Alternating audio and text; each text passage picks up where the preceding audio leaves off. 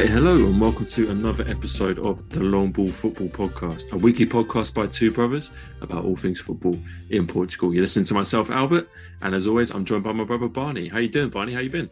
I'm very, very, very, very good. Um, I'm saying that many varies because um, it was my birthday on Saturday. Happy birthday! Thank you very much. Well, thank you for the uh, Samuelino kit. Did you wear it? I haven't worn it yet. I did. I was trying. To, I was thinking about it. Um, I might wear it on Christmas jumper day next week for work. Yeah. because um, it's red. Um, I've got to say that was my second best birthday present because my Mm. first best birthday present was Beth got me a bottle of port from Mm. um, a vineyard in Pinhão outside of Porto that we went to on our honeymoon. Um, from 1991, the year I was born. So this is a 30 year old bottle of port. But we opened it up Saturday, uh, had a bit then. But the problem with, with it being so old, once you've opened it, you have to drink it all within 48 hours.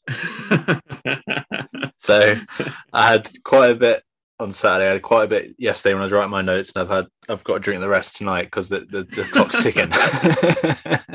so, um, cheers. nice one. I don't think we've ever done a, a drunk episode before. Be- I mean, it's beautiful stuff. I'm drinking it slow, but um, it's you know, it's also strong stuff. So, uh, Mm. um, Yeah. but yeah, it's absolutely gorgeous. So I, I might be a little bit merry on this episode, but we'll see how we do. How are you? You good? I'm fine, man. Yeah, I'm great. I'm really looking forward to this week. It's been it's been a great week. We should just say though, it's not your birthday is not the only reason we should be celebrating. We should also be celebrating the fact that we've done 50 episodes now, Yes. which is quite exciting. So uh, it feels like a timely time, as always, to say a massive thank you to all the listeners who've listened over the last 50 episodes. Big thank you to all our guests, everyone who's contributed. It's been a fantastic one. Who would have thought we made it this far, Barney? I Seems know. pretty crazy when you look back to when we started. So yeah, a lovely little landmark, uh, and we really enjoyed. Uh, as I said, uh, a fantastic week this week. Massive games coming up. Uh, not least the Lisbon derby, which we are going to dig into in great detail in just a moment. But we've got to start with the news of the week, and we have a little bit of a manager merry-go-round to deal with. There's two managerial changes this week, one of which we saw coming last week, but wasn't quite confirmed by the time we recorded, and another one that came a little bit more out of the blue. But first, let's talk about Joao Pedro Sousa Barney. He left Boavista after relatively disappointing start to the season, although not disastrous. It was a mutual consent. Uh, and Joao Pedro Sousa put out a statement saying he'd received an irrefutable offer from a foreign club, strongly rumoured to be in the Middle East. I'm interested how you assess his time at Boavista Barney, because when you look at the results, they're still 10th in the table. You know, that's not too bad, although they are only two points above the relegation zones and with no wins in any competition in their last eight games, including losing 4 0 to Segunda League side Real Ab in the Taça de Portugal and drawing nil nil to BSAD in the league. And I think at this point, any team that doesn't beat BSAD should pretty much be relegated by default. So after a promising start to the season, it's fair to say they've really not impressed recently. I would say that he was in a a very difficult situation with Boavista. I think they forget the guy's name, but the the, the guy who sort of bought into them last season, um, the owner of it, Lille, I'm not sure he's Gerard Lopez. Gerard Lopez. That's the one. I, I think now he's severed ties with um, Lille and is now um, with Bordeaux, and uh, that's why we where we saw um, Ricardo Mangas and Alberth Elis move to. It seems to be a weird situation that João Pedro Sousa found himself in in terms of what the the aim of Boavista was, what they what they what they were trying to do. Because last season we really saw a project starting, didn't we, with, with these um, the vast amount of signing some um, some young exciting players from America and also experienced players like Adil Rami and Javi Garcia. And then this season, that's all seems to have been um, gone to pot, and Bordeaux have picked up, like I mentioned, Ellison and and Ricardo Mangas. They're arguably Boavista's some of their best players from last season. Angel Gomes departed as well, and and when we saw the squad at the start of the season, there was no hope for me in in that squad. What I would say is that I felt that João Pedro Sousa was bringing players through who were already there, like uh, Perez at the back. Although you know he's had a bit, bit of a shaky um, few games recently, but you know players like Cannon, Nathan, who was there, bring out the best of Gustavo Sauer, Kenji Gorré, um, who who they signed in the summer. You know, I did feel that there was some improvement from some of these players, but ultimately, you know, the, the, squad that he's got, the, the the players he's got to work with, I do feel it's quite limiting in, in, in what he's able to to try and do. And you mentioned the irrefutable offer from the, the, the Far East. I mean, you know, we've got to be real. That's going to be ten times the salary he's getting here. That, that's that's the reality. That's the reality of it now. I do find that very interesting because we've we've mentioned we keep mentioning on this podcast the the the change in dynamic with the, the Portuguese league and and the relationship with the Middle East and how that's affecting the clubs like Boavista, clubs at that end of the table. Yeah, 100%. And I think it's interesting the way we're talking about Joe Pochettino is almost as if he's been sacked, but he's not. You know, he, he voluntarily left because he got a better offer. I do wonder how much longer he would have stuck around. As you know, as we said, that that run of form they're on has been pretty dire for a long time. It's just a shame to see him go. I, in the back of my mind, I always wanted to see him succeed. He was so successful in that one season with Famalicão. You just felt like there was something there that he was ready to achieve something. And Portugal has produced so many great coaches and that go off to big clubs in Europe that he kind of hoped he would be another one to go down that route. And you know, going down the Middle East route at this stage of his career is a bit of a sideways step in terms of career progression, although as you say, not financially. So, yeah, a little bit disappointing the way it ended with him for me. I just felt like there was there was so much more to come, and I do agree that he'd got the best out of a lot of those players who we thought were not really up to much. And there was a brief period uh, earlier on in the season where they looked like they were really gelling and becoming a, a decent side. This is the reality that we've we've got to start to accept, and the fact that you know, big players we've seen move there, and you know, Carlos Junior in particular, who we thought you know could be playing for Benfica at the at the way he was performing last season. He's he's gone out there. Daniel Ramos, the Santa Clara manager, who got them into the, the Europa Conference League, you know, he's now over there. This this is the the changing reality of this league. We're not going to see these exciting new up and coming managers hang around in the Portuguese league when they're going to get offered big money elsewhere. And you know, you can't blame them for that. It might not be best for them, um, you know, in terms of their career long term, but short term, if it is like what's being reported, ten times the amount he's earning, you know that's 10 years of your life effectively that you can earn in a year and it's just it's fascinating but also very detrimental we we know that already you know with the potential of the big three all progressing in europe you know how much that's going to affect the league in terms of the financial gains for them compared to the rest of the league now you're adding this factor of the Middle East pinching players, pinching managers from these exciting teams in the rest of the league table. It's just it's just making things harder and harder, and and the, the gulf between the big three in, and and the rest in Portugal is just is just growing, and and, and the Middle East is um, really a big factor in that. Never an easy day in Portuguese football. Let's talk about Petit Barney, the man coming in to replace him. He's played for and managed Boavista in the past, so you can definitely say he's someone who at least knows the club. Now, I have to say, I wasn't so impressed with his time at BSAD, although, you know, in fairness to him, he was working with a limited squad. Um, one thing that is for sure, Barney, is that Benfica will be licking their lips at the prospect of picking up six points every season at Boavista with Petit in charge.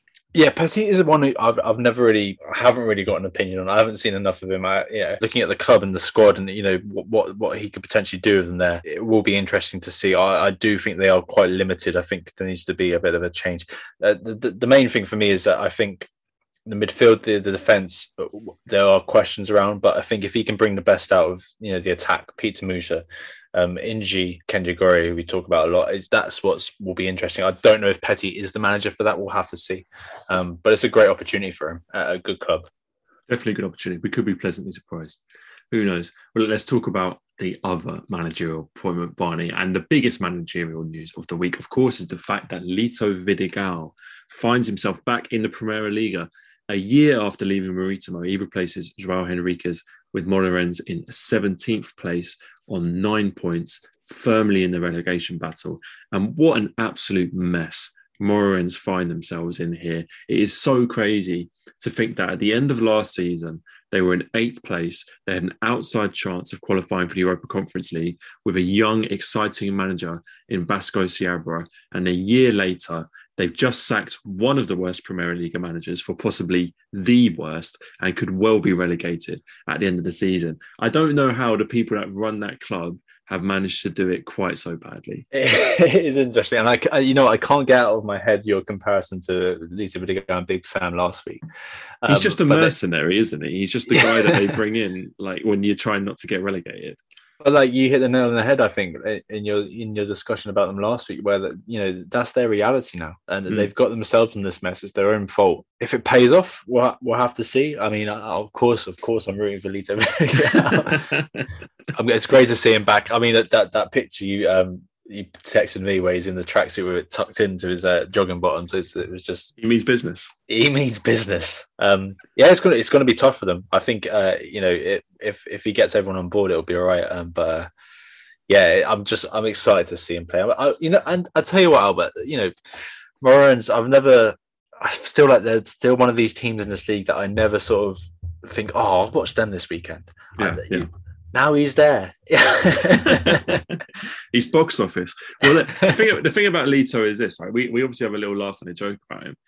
And you know, personally, this might sound like a strange thing to say, but I don't like you. I don't mind a few characters like him in the league um, the phrase that always comes to my mind is is uh, it takes all sorts to make a world right you need different characters you need different styles you need different systems to make a league varied and interesting even if you don't like all of them so the fact that he's back even if he is a very defensive old fashioned type of manager to me is not a big deal the thing that surprised me though barney was just how hostile other people's reactions were to this news. I did a little joke on Twitter when this was announced about him being back from the dead. I did not realize how badly I had misread the room in that instance because people were not laughing. There were so many people on Twitter who were like angry that this guy had got another job back in the Premier League. And look, I get it because he is an old fashioned football manager. It's not pretty, it's not forward thinking football, but like you, in a weird way, I do kind of have this strange appreciation for all different types of football. You know, I love the good football. I love uh, I love skillful players, attacking football. I love inventive managers, but also I do get a certain amount of joy from a manager like Lito. I think one of my favourite points of last season was when uh, Conceição was just so cross with him. when Marita got a result at Porto and just how like after like oh it's anti-football. That was just lovely stuff. Like seeing Conceição that pissed off. It was uh, yeah, I'm looking forward to seeing more of that. Hopefully. well, let's move from one end of the footballing spectrum to the other, and there's only one game that we're going to start this week's conversation with. Barney, there are big games, and then there's the Lisbon derby, and what a derby it was! Fiery, intense, and fast paced from the first minute. One of the biggest games in the Portuguese calendar, and it didn't disappoint. Sporting turned up to Benfica's place and put on a riot of a show. 3 1 it ended to Sporting. You know the scoreline already. Uh, and I think the thing we were all left thinking after this game was that if there was any doubt that Sporting were going to reach the same level that they did last season, then that has all been laid to rest after that fantastic performance we saw against Benfica. I really don't know where to start on this, Albert. I don't know if we should um, I wanted to compare the two managers, but I also like wanted to highlight a lot of sporting players um, that mm. have just really impressed me. Perhaps I, I'll start there. I think firstly Matheus Nunes. I think apart from the Maroons game in the league, he has started every game for Sporting in the league and the Champions League this season. He's got hundred, wow. uh, sorry, thousand and six minutes in the league, and last season throughout the whole year he he, he got one thousand two hundred fifty seven minutes. So that just shows a difference in in contribution he's making, and, and, that's all down to the departure of João Mario, right? And I honestly thought I remember writing my notes for the pre-season show in the summer, and I remember writing down is the departure of João Mario from Sporting to Benfica going to be the difference between these two teams that season? And I, I really I felt so strongly about that. I, I rated João Mario so much for what he contributed to Sporting last season. I'd see glimpses of Nunes, but I wasn't confident at all that he could be the replacement. And first of all, he's a different player, isn't he? And what he brings that João Mario doesn't, you know, the pace, the drive, the extra gear in, mm. in their attack. I mean, the assist for Paulinho's goal eh, eh, was just a prime example for this, where he, the way he just breaks through that midfield and just hits Benfica's three centre backs. And I, I think overall, it just allows Sporting to play the way Amorim wants to play, having Nunes in this midfield, and I'm just I'm, I'm such a fan of his, and he's really having an impeccable season. You're absolutely right to highlight Matheus Nunes first because he was an absolute colossus in that midfield, and he really was the story that came out of this game. Because Sporting fans have been singing his praises for a while now, but you're absolutely right. This was the game where he announced himself in that sporting midfield to everybody else. And if you look at the statistics, it was fantastic. He got his goal, he got an assist, he had seven ball recoveries, 72% pass accuracy, and he's been getting better every game this season. It was a fantastic moment for him. Uh, and I think, yeah, as you say, I've got nothing more to add. I think you were very eloquent in your description of him. I think he's just been fantastic this season. And to compare him to the player that we saw last year, that bit part player who kind of he had contributed those great moments. He scored some important goals, but he was not a starter. And so to see him work his way into this team has been very impressive, especially when you consider that let's not forget they got a, a, relatively big money signing in Ugarte, and they've got a young kid on the bench that their fans love, uh, Bragança, ready to, to come in. But he's the one who's really cemented his place in that midfield uh, alongside Palhinha. I did just mention Ugarte, and I, I, have to give him some credit as well because he came in for Palhinha. You know, Palhinha is one of Sporting's most important players, and people were so worried about the fact that he was going to be missing. Ugarte as well, immense. His first league start for the club in such a big game. And in the first half alone, he had nine defensive actions. You compare that to Julian Weigl in the same time period, had three. So you see what a good performances was. And this game, in my opinion, was won from midfield. That engine room in midfield of those two was just fantastic to watch. And you touched on it there, you know, Palhinha being out for injury. Coates as well, out out with COVID. I really was thinking going into the game, this this is gonna affect them. But you mentioned Ugarte coming in for Palhinha. I highlighted Luis Neto, who who stepped up as captain too, and I felt what these two players did, along with other players in Sporting, but ultimately I think these two players they kept Weigl, they kept Rafa quiet. You know, Benfica's arguably two two their two most important players because you know Rafa's been immense for them, and Luis Neto just absolutely dealt with them, and I couldn't believe it was Ugarte's debut for Sporting in the league because I'd seen him at Famalicão.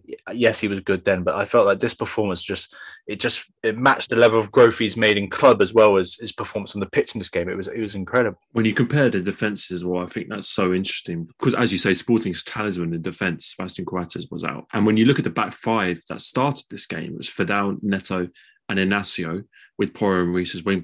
I think that's two first choice players out of five in a massive game. So, you know, that was potential, a really big risk at the back. And then you compare that to Benfica, who, to be fair to them, had their own defensive issues with Verissimo being out and, you know, not really having a nailed on right back. But that back five for them included Grimaldo, Vertonghen, and Otamendi. Those are three absolutely key players.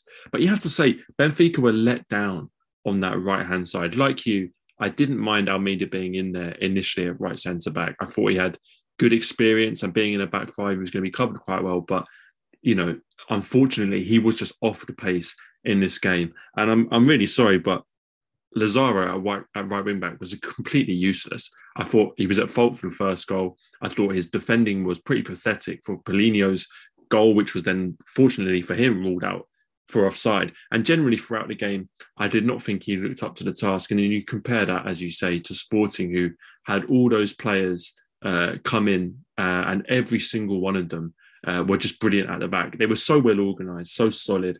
Every player defended well, and those three players that came in as as uh, replacements didn't look out of place at all, and really did their team proud.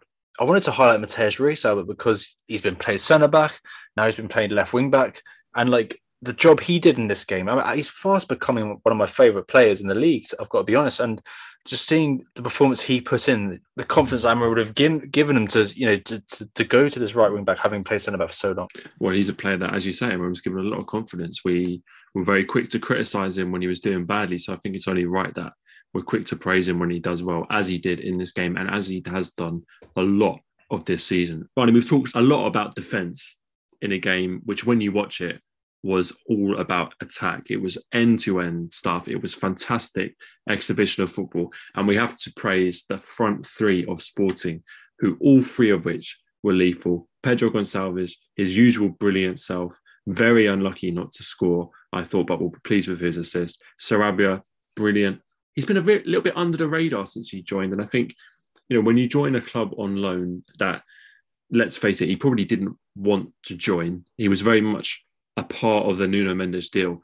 Uh, and so you do wonder whether he's going to come in and have that motivation to perform, but he's really got up to speed now very quickly. And that goal he took was just unreal technique. The, the side footed volley placed into the top corner, just sublime finishing. And of course, the much ridiculed Paulinho, who really showed what quality he does have. Lovely chip for his second goal. And as I mentioned earlier, unlucky to be marginally offside for another previously well taken finish. So all three of those uh, sporting players, I thought, uh, were fantastic up front. The quality that they showed, particularly Sarabia and Pedro Gonçalves, in like their passes they were playing, the the runs, the I thought I just thought the standard was so high, and I think sometimes we can underappreciate it. You know, if you're watching a lot of games in this league, the quality they were showing, I just felt you know I could be watching a, top four Premier League tie. You know, they're obviously doing it in the Champions League. I think, and Sarabia is just such a smart bit of business. You know, they identified a player they could get from PSG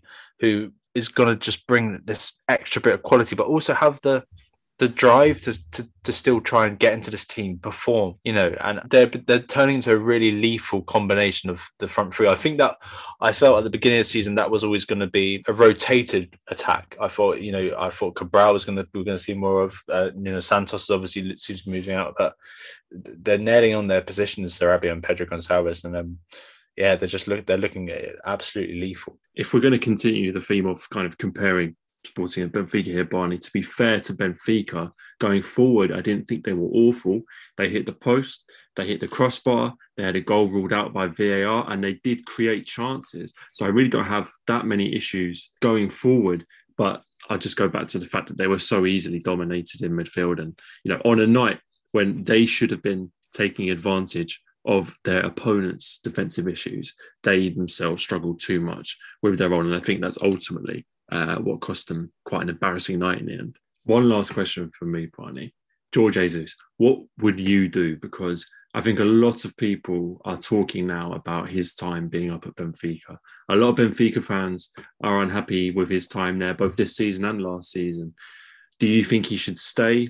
Do you think that there's improvement that can be made under him because they are clearly, just as you say, lacking that little something? Or do you think this whole experiment of trying to to resurrect the old days has, has kind of gone far enough.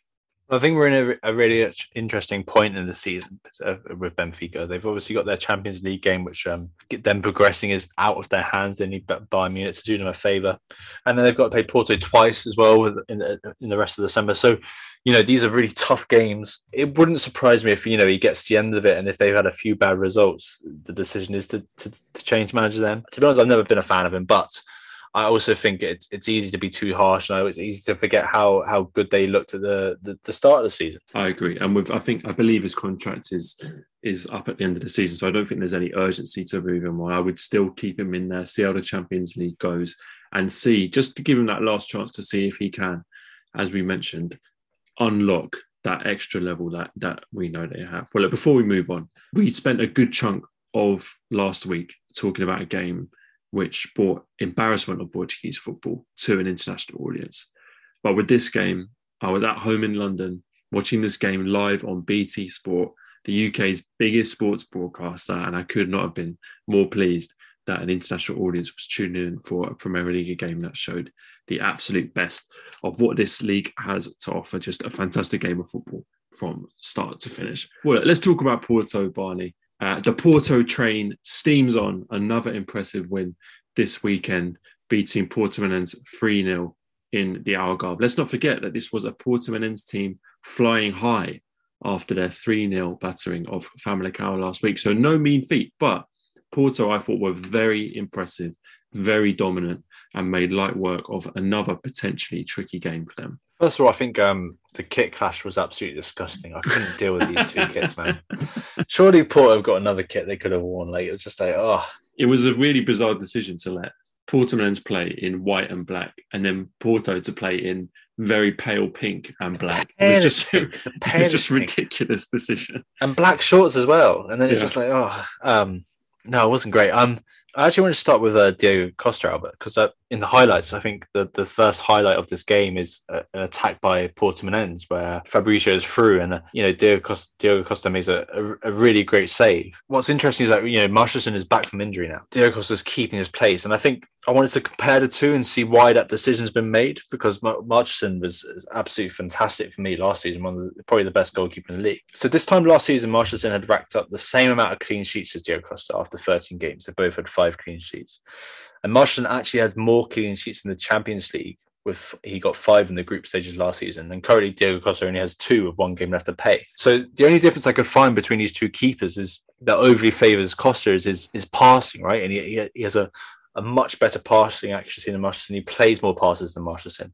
And this goes hand in hand, I feel, with the evolution we've seen of this Porto team this season. And this season, they're averaging 65.9% possession compared to 57.9 last season. And so I, I think that's coming with players coming through like Vitinha, uh, who was incredible in this game, João Mario, Evanilson as well, who I think if you compare to Marega, who would prefer the ball played up, hoofed up to him, Evanilson is a player who much prefers it to his feet. And I think that's sort of the, the change you've seen in this team. So I think Diogo Costa seems to be the guy who's going to keep his number one spot. And I, I do I don't see Marchesín coming back in. And I think um, that's all credit to Diogo Costa, who's a, he's 22 years old. It's easy to forget that he's he's a really exciting young Portuguese keeper.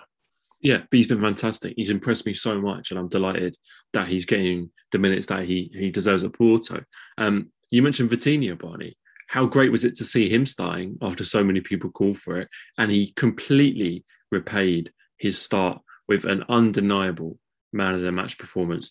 The boy was just running the show from start to finish. A really well taken goal.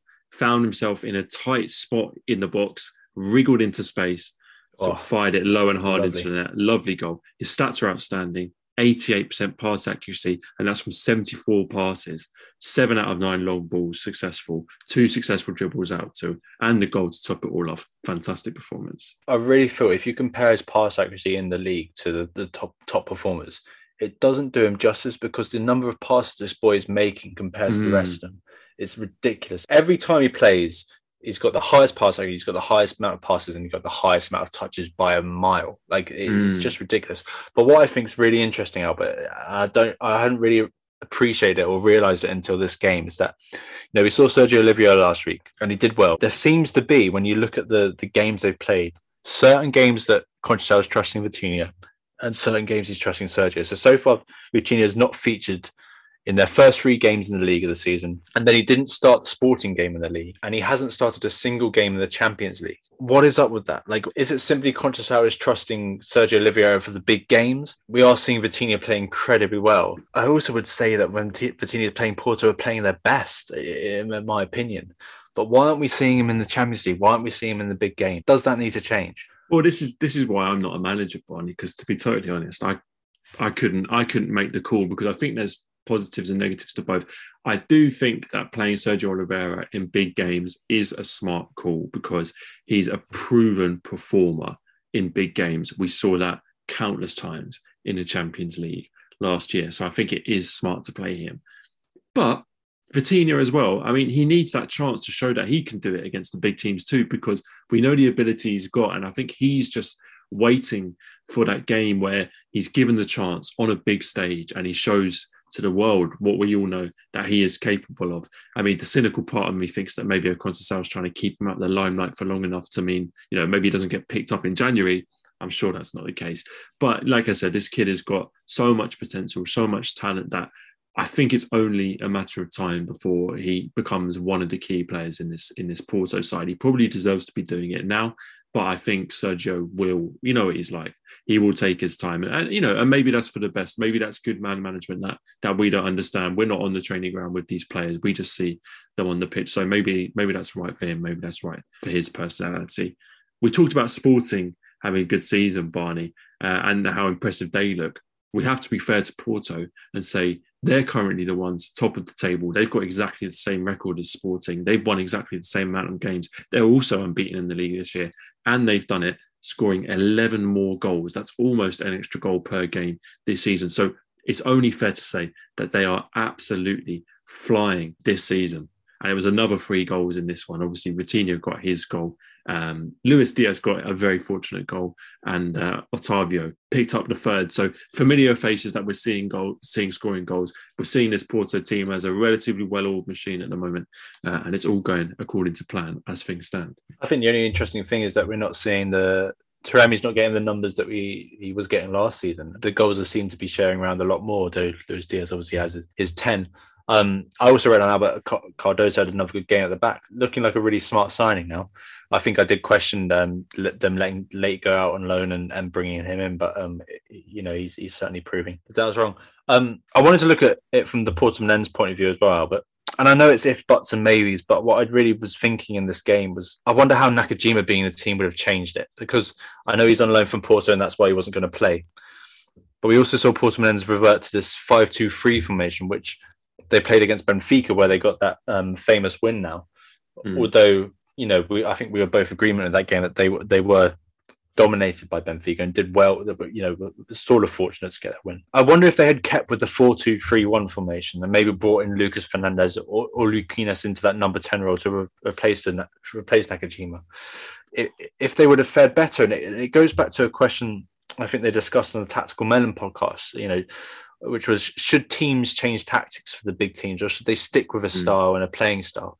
I don't know if you remember. And, uh, uh, and I, I'm in complete agreement with them. I really think you need to stick to your game plan, stick to your style, no matter who you're playing. And I, I honestly believe, I think, uh, you know, having seen the, the, way they played last week, I really think they would have fared better in this game if they had stuck with that. Yeah, I think it's a fair point, and I think they will be disappointed that they didn't impose themselves on the game a bit more. I mean, four shots compared to Porto's eleven is is is quite low. Sixty five percent pass accuracy is pretty poor. You know, you're not really helping yourself uh, in that situation. So yeah, definitely they could have imposed themselves on the game a bit more. Possibly not the right tactics, um, but they're having a good season. So i I'm, I'm willing to let them off against you know the team at the top of the table and arguably the best team in the league this season so far. I just thought what was glaringly obvious and sort of like um, backs at the point I was making there is that you know when when Angulo or Boa Morte would get the ball up the field, they just had so few options and they would just lose possession because there was no one in the middle. I will just go back to what I said at the beginning, which is, as you say, Portimonense have done very well recently, and this was a potentially tricky game for Porto. So for me, I think the point that's worth reiterating is that Porto made a potentially tough game look very easy, and I think that's all credit to them. Well, look, let's move on, Barney, to another game and onto one of the most standout results of the week for me. Gil Vicente for Famalicão nil. And I have to give you a lot of credit, Barney. Last week, you gave an impassioned plea for people to watch Gil Vicente play. We've been singing their praises all season. They were my dark horses to watch out for before the season even began. And they've been quietly playing some fantastic football, culminating in what I believe is their best performance of the season so far. This weekend, beating Famalicão 4 0. And for me, this game is all about three key players. Fran Navarro, Kanya Fujimoto, and of course Samuel Lino. I'll start Fran Navarro because I've spoken about the other two a lot. He's got nine goals for the season now. You know, Luis Luis Diaz has done ten. The thing I really I love about watching him play, particularly in this Gil, Gil, Vicente team, is his movement and the way he finds space. For the first goal, it was it was absolutely immaculate. The way he just slowed his run down. He was looking away, looking around, seeing what defenders are around him.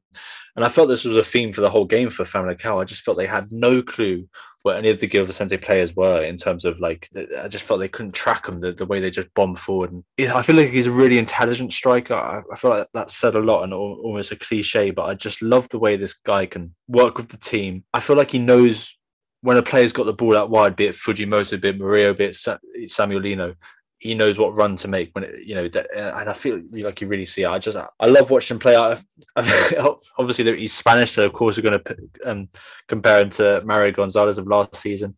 I think he could be better, Albert. I think you know he's obviously got a lot more age. He's a lot younger. He's just looking fantastic. Yeah. The stat that I saw this week that I really enjoyed was the fact that he's now only three goals away from breaking Gil Vicente's record for the most most goals scored in the top flight in a single season. He's on nine goals and the record is 12. So not only does it look like he's going to smash that record, but he's going to greatly surpass it.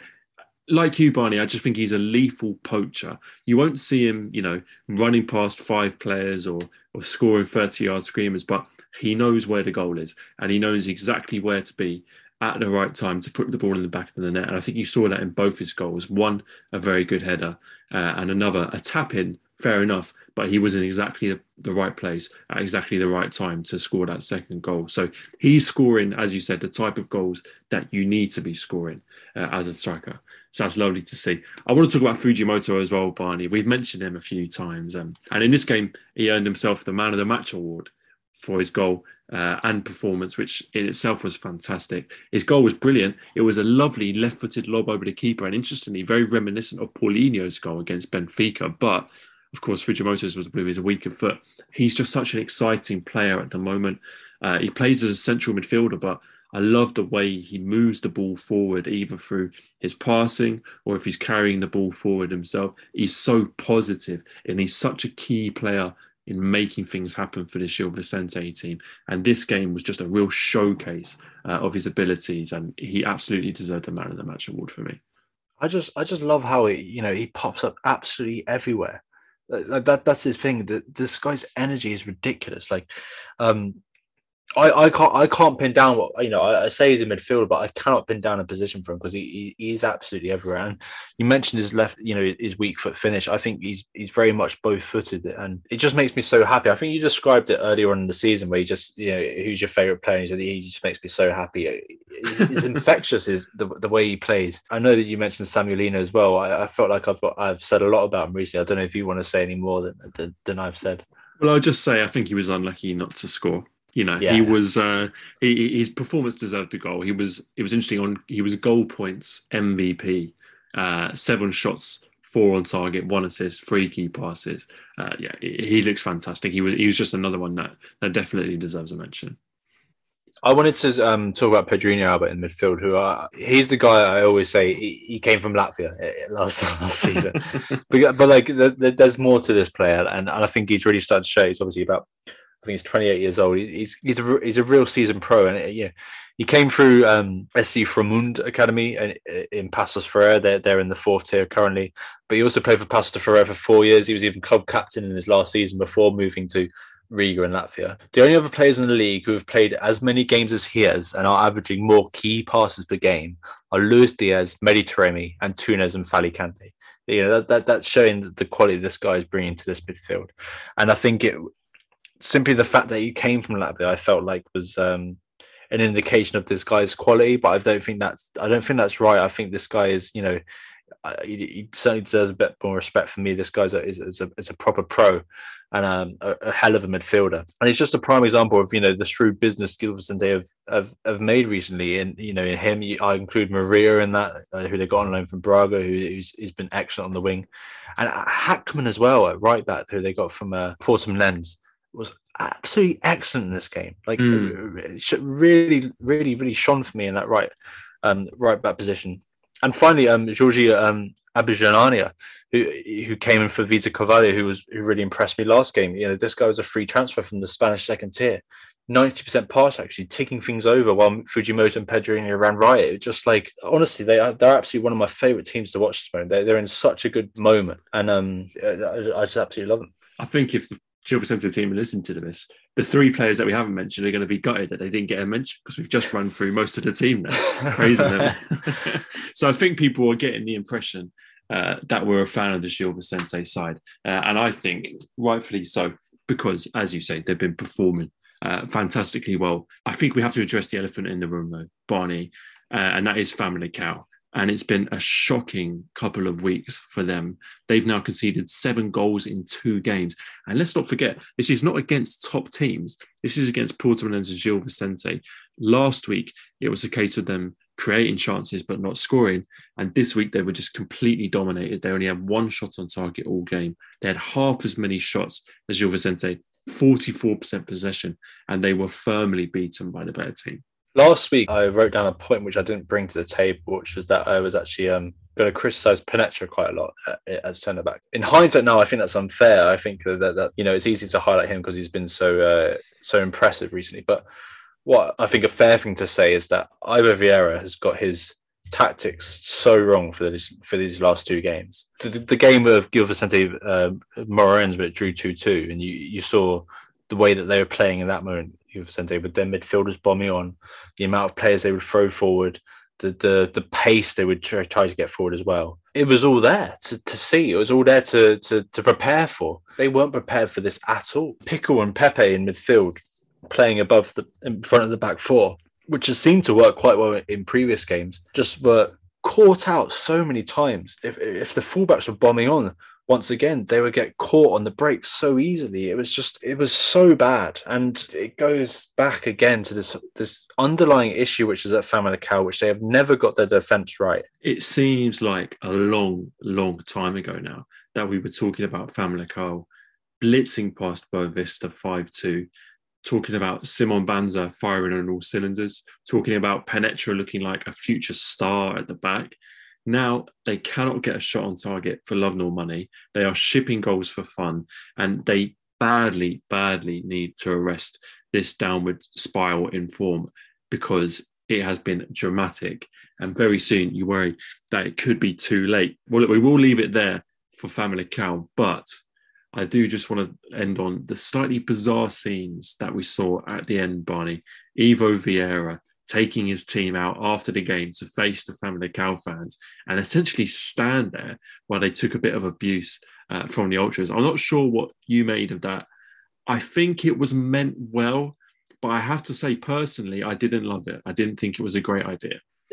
Unless it's going to be a wake up call for his players and, and, their realization that they need to butt their ideas up, then then it's a good bit of it's a good move. But uh, uh, you know that there were some passionate fans in that crowd when you saw the video. Mm. Like you know, I'm not sure I, I might have shielded my players from that. I, who knows? I, he could be the next manager to look at. He could be he could be moved on soon because something's something's not right there. I feel like you know. Oh, I feel like a broken record of Famalicão sometimes, but you know, it, it's the second season curse of Family Famalicão. Barney's Raul Pedro Sousa, season one, absolutely mm-hmm. smashes it. Season two, completely drops off a cliff. Ivo Vieira performs the great escape in his first season, has Famalicão looking like world beaters. Second season, can't match what he did before. So as you say, we'll have to see how Ivo Vieira does and if you can turn around the form of that Famalicão side. Well, let, us do another game in depth, Barney, before we round up. Let's talk about Braga versus Estoril. Uh, fifth versus sixth, this game was. So, really important game for the season. Estoril, of course, one of the revelations of this year, and Braga looking to build on some recent good form. So, it was all set up for a fantastic game. Uh, but it was Braga that came out on top, 2 0 winners with two goals from Ricardo Horta. The thing that impressed me about Braga, Barney, was that it was two goals of such high quality, great team goals, great passing, great build up. Uh, and it was the Braga that we've seen before, you know, the Braga who, when they're playing their best attacking football, are capable of dismantling teams like this with that intricate passing and great build up play. This isn't the best stat I've worked out on here before, but uh, I'll, I'll go with it anyway because they've only played two league games since they lost 6 1 to Benfica. But before that game, they were averaging 1.5 goals a game in the league. Uh, and then these last two, they're now double that, so they're averaging three goals a game. And, and also, uh, the reason I brought up as well is because you know we got to remember that won that six 0 against Santa Clara and the Taça de Portugal as well. I felt very down on Braga in that moment when they lost so heavily to Benfica, but I think they're starting to turn it around. And they they can they can be so good at like you mentioned playing these beautiful passing moves. I wanted to talk about obviously I wanted to talk about Ricardo Horta Albert um because he, he was immense in this game. I think he's now Braga's third all time leading goal scorer. He's such an interesting player because he's 27 years old. He had that offer from Atlanta in America in the summer, which he turned down. I just don't know what's next for him. So I guess the question I had for you, Albert, was uh, who would you take him over from the from the big three? Is that his step, or, or should he be looking at elsewhere in the in the in the world? Well, I'm not sure a move to a big three club would necessarily be the best thing for him. I'm not sure where I could see him fitting in. Benfica, he might fit in quite nicely on the wing. Maybe he, you know, I think he's probably better than than Everton Cebolinha, although I think Everton still got a lot to offer. But there's not loads of places where where he where he can go. I think Braga's a good place for him if they can keep playing in the Europa League.